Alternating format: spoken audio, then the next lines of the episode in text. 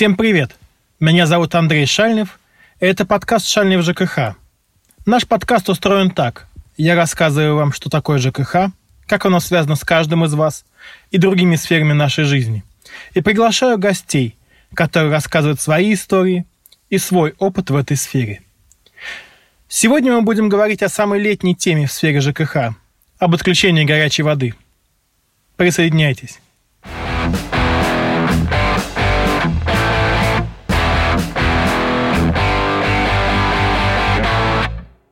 Есть некоторые постоянные циклические вещи, происходящие в нашей жизни каждый год.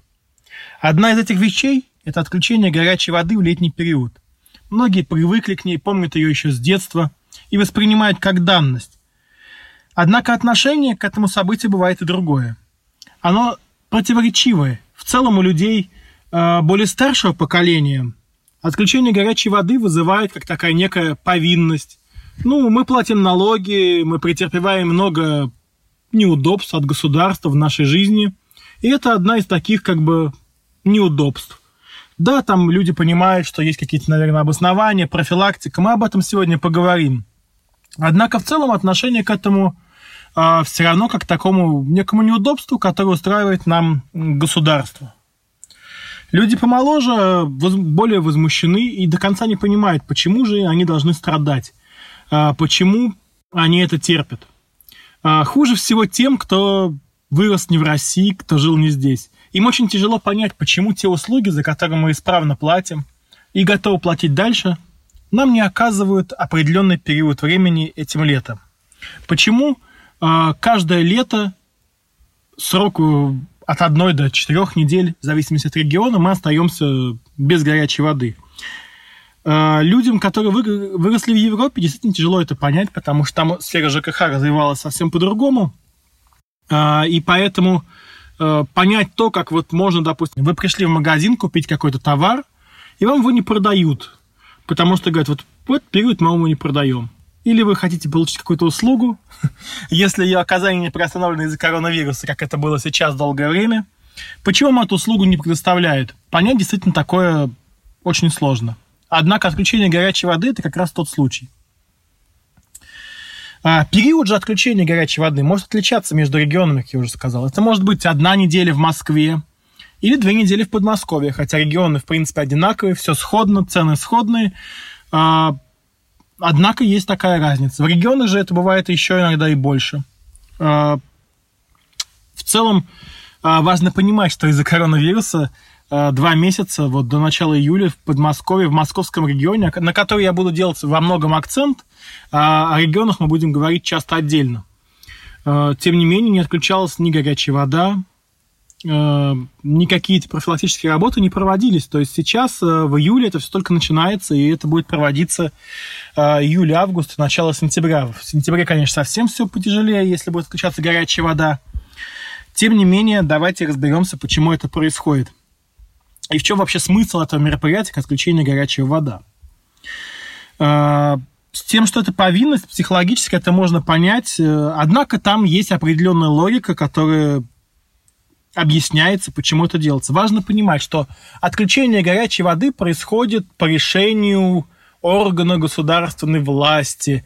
Это либо орган местного самоуправления, администрация, если речь идет о Подмосковье, в местах, где есть обычный закон о местном самоуправлении, который пока действует, несмотря на обнуление и поправки к Конституции, это делается постановлением администрации муниципального образования.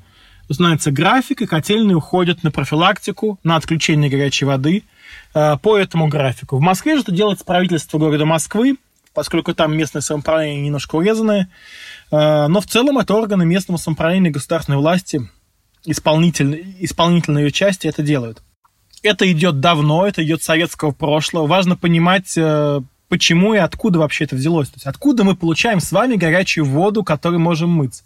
Большинство из нас, особенно живущие в старом жилом фонде, хотя и в новом тоже, получают горячую воду вместе с отоплением от центральной котельной. Такая стоит квартальная котельная с такой трубой, часто красной, или новая металлическая труба там бывает. И снабжает все дома вокруг себя горячей водой и отоплением. Летом отопления нет, это только горячая вода. Поскольку летом нет отопления, относительно тепло, настает время, когда эти котельные должны уходить на профилактику. Когда котельная должна уйти на профилактику, и за это время должны быть проведены некоторые профилактические работы, которые позволят этой котельной работать хорошо. Но есть отдельная категория людей, которые не страдают от отключения горячей воды. Первое – это старый жилой фонд. Такой часто иногда ветхий бывает, ну, или такие старые пятиэтажки, снабженные газом.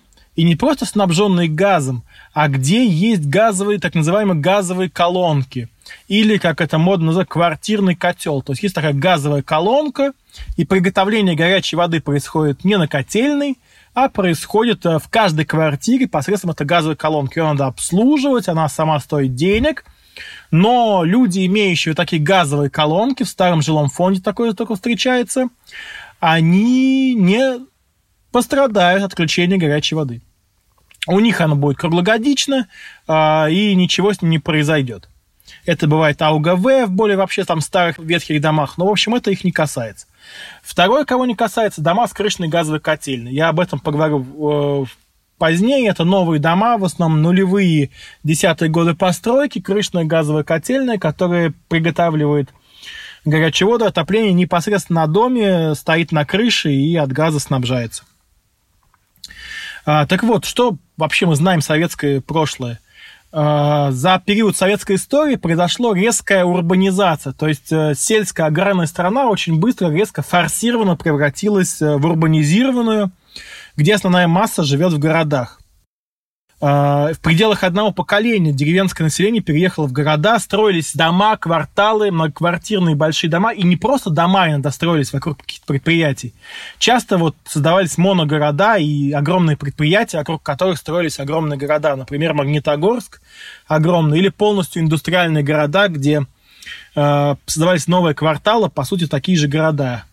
Э, и в этих городах создавалось, вот ставились, массово строились дома по линеечке, так, пятиэтажки, девятиэтажки, э, в хрущевское время, особенно это жилищное строительство велось, и строились э, котельные, потому что в основном у нас страна в очень тяжелом северном таком резко-континентальном климате, нужно отапливать, нужно делать горячую воду, нужно дать людям удобство, обосновать эту вот форсированную, варварскую э, коллективизацию, которая людей загоняла в колхозы и постепенно выдавливала всех активных из колхозов даже э, в города, что и произошло. И вот строились микрорайоны, строились квартальные котельные, они, как правило, топились э, мазутом, э, потом более, там, еще старые, это были уголь э, древесный, добываемый в шахтах.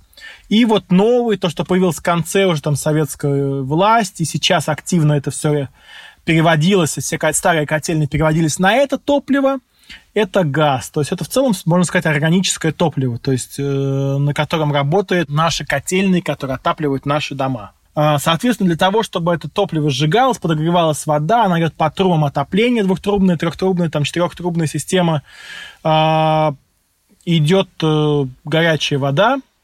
Это все происходит в котле. И э, также на котельной есть сложные коммуникации, там датчики давления, прочее, прочее. Соответственно, котлы нужно обслуживать. Так вот, когда это в советское время все строилось и прочее, то есть э, все строилось в такой вот жестких условиях, когда человека переселили из избы, где не было канализации, в квартиру, где есть и канализация, где есть и горячая вода, и электричество. И, в общем-то, думаю, люди-то неприхотливые потерпят. Зачем э, строить котельную так, что там должно, будет несколько котлов, которые будут по очереди останавливаться, э, чтобы, допустим, ты остановил один котел, другой работает, э, все спокойно. То есть, в принципе, ничего не мешало э, заложить котельные так, чтобы отключения горячей воды не было.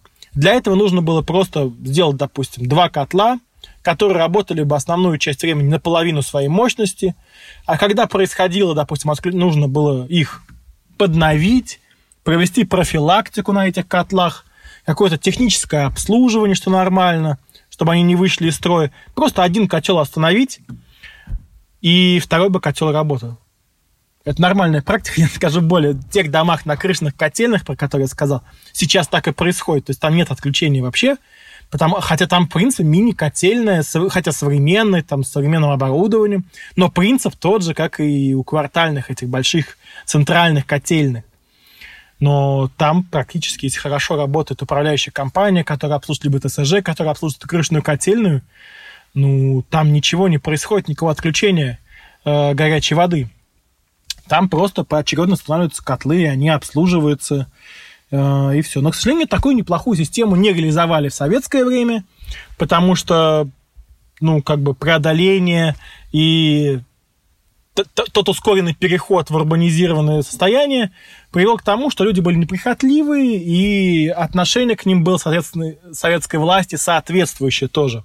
В девяностые годы было не до обновления, наоборот, изнашивалась максимальная инфраструктура. В двухтысячные годы, наоборот, стали вроде вкладывать большие деньги, но при этом инфраструктура существенно не обновлялась. То есть произошло вот то, что много где сделано, особенно в московском регионе, это перевод почти всех котельных на газ, на как более дешевое экологичное топливо, на котором оно работает.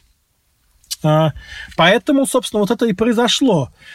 Котельные теперь. Что это такая за структура? Котельные, как правило, это часть теплосети, такой организации, которая называется теплосетевая организация. Большинство из них, как ни странно, частные, либо муниципальные, но в последнее время из-за того, что на самом деле важно понимать, что, что представляет собой котельная, она преобразует энергию тепловую и электрическую, соединяет и преобразует ее в подогрев горячей воды, в производство горячей воды и отопления.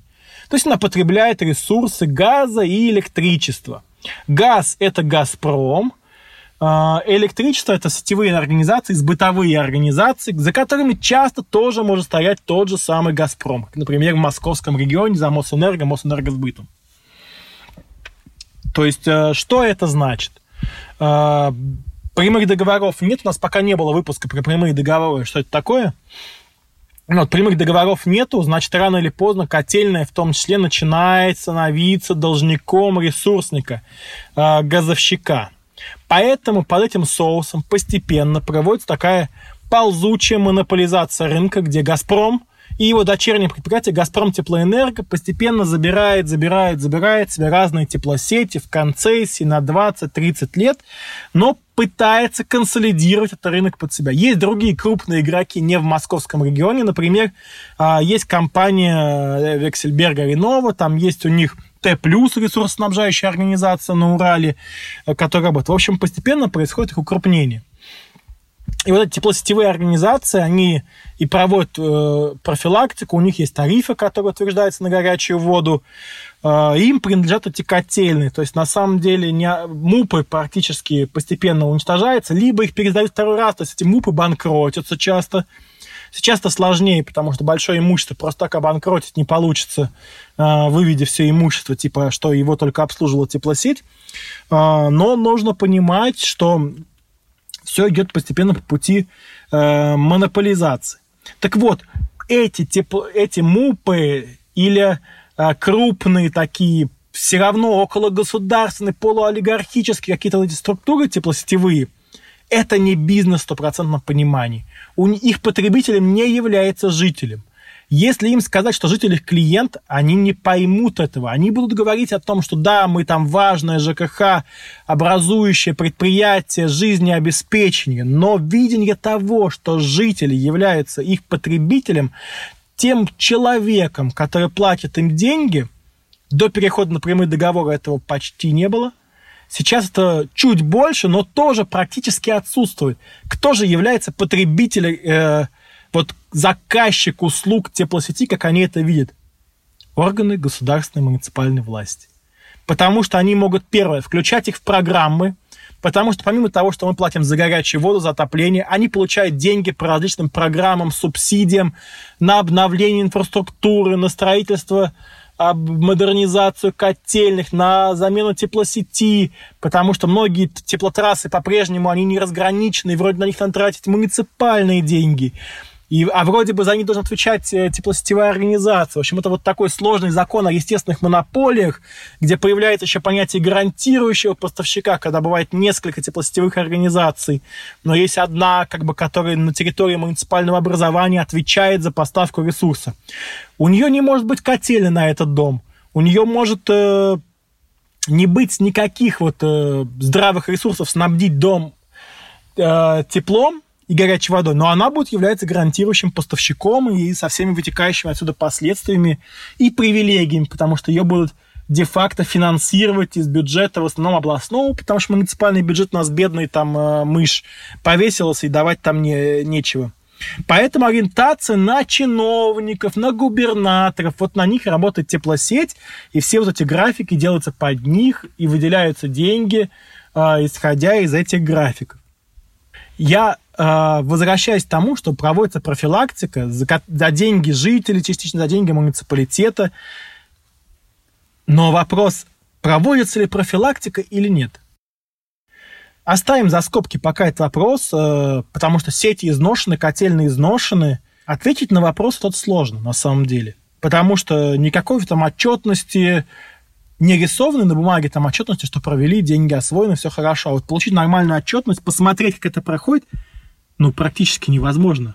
Теплосеть не ведет красивый хипстерский Инстаграм, где отчитывается о своем работе, что осваивают сейчас многие управляющие компании, иногда это делают многие для галочки, но, тем не менее, отчитываются в соцсетях. Теплосетевые организации в соцсетях не отчитываются, не публикуют информацию, ничего не делают. Так что же делается из этого обслуживания, делается ли? Ну, во-первых, смотрите, срок установлен на территории всего муниципального образования, допустим, и вот в Московской области срок две недели. Как может быть, что все котельные делаются ровно две недели? Это фантастика, там можно провести анализ, с какой вероятностью все котельные будут ремонтироваться ровно в четырнадцать дней. Не тринадцать, не двенадцать, не пять, не семнадцать, а четырнадцать. Показатель усредненный. Что же произойдет, если, допустим, возьмем абстрактную ситуацию, допустим, работу закончили за четыре дня? Что, вам дадут горячую воду через четыре, ну, пять пусть дней на следующий? Нет, этого не произойдет. Потому что постановление подписано, срок установлен четырнадцать дней. Это значит, что делай за пять дней, за семь дней, да как угодно, да даже если ты захочешь делать больше, у тебя есть срок четырнадцать дней. И дальше уже там ответственность становится законом, прокуратурой и прочее, прочее, прочее. Если ты этот срок не выполнишь, и если ты дашь раньше, то то же самое. Но раньше никогда не дают, поэтому таких прецедентов и нет. Поэтому при таких э, сроках, соответственно, понятно, что тут неясно, что, что впереди чего. То есть, как бы, ну да, допустим, проводится профилактика, но за четырнадцать дней ну, вряд ли, вряд ли срок такой взят. А в, почему в Москве за семь тогда? Может быть, за семь успевают, и семь просто отдыхают? Но вот такой интересный вопрос. Так вот, два месяца, получается, были остановлены профилактики на всех котельных. Там планировался, как бы, там, работа, оплата, все планировалось. Теперь за вдвое меньший срок нужно сделать все котельные, которые будут останавливаться на профилактику. Реально ли это? Ну, видимо, да, если делается. Либо, либо предположим, что никакой профилактики реально не проводится, просто проходит износ соцсетей. сетей. Возможно, она проводится, но не в том объеме. И успеют ли? Ну, видимо, успеют, если хотят. Хотя в это поверить можно с трудом. Что же получается? Э-э- вот вернем, вернемся. Что же делать людям? Как бы все интересно. Поняли, что, скорее всего, ничего не делают, но, тем не менее, из-за всей этой государственной системы большой ЖКХ, где выделяются огромные деньги, надо показать профилактику. Даже если ее нет, деньги будут выделены, они пойдут трансфертами через государственные органы сверху вниз в регион, в регион на теплосетевые организации, э, субсидии, субвенции и прочее, прочее, прочее, не говоря о тех деньгах, которые заплатили жители. Все будет освоено. Что же делать жителям, которые сидят без горячей воды? Э, ну, уже сейчас есть несколько вариантов. Помимо того, что надо менять э, жилищную сферу, нужно менять всю отрасль, глобальная реформа. Э, во-первых, если вы планируете покупать новую квартиру, Изучайте вопрос, изучите вопрос, откуда в вашей квартире берется горячая вода. Потому что многие застройщики строят красивые, ну, относительно красивые современные дома, ставя их на очень старые котельные. либо даже на новые, но построены по такому же принципу, на квартал, на жилой комплекс, экономия, эффект масштаба, все дела, оставляя часто ее за собой, еще зарабатывая на ней немножко. Так вот, изучите, есть дома с крышными газовыми котельными. Что вам это даст? У вас не будет отключать на профилактику. Во-вторых, это котельная, если вы изучите проектную документацию и договор, к которому вы покупаете квартиру, скорее всего, будет вашей общедолевой собственностью, то есть ваше имущество будет дороже.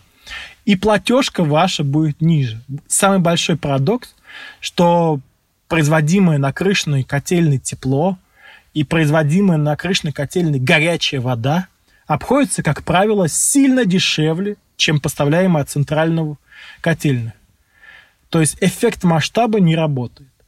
Эффект масштаба, когда говорит о том, что большее число потребителей делится затраты, нет, тариф больше, то он согласуется, он утверждается централизованно. Рынка тут, конечно, никакого нет, но, тем не менее, это вот то, что есть сейчас. То есть изучите, посмотрите, если есть такая возможность по району, купите дом, где есть крышная газовая котельная.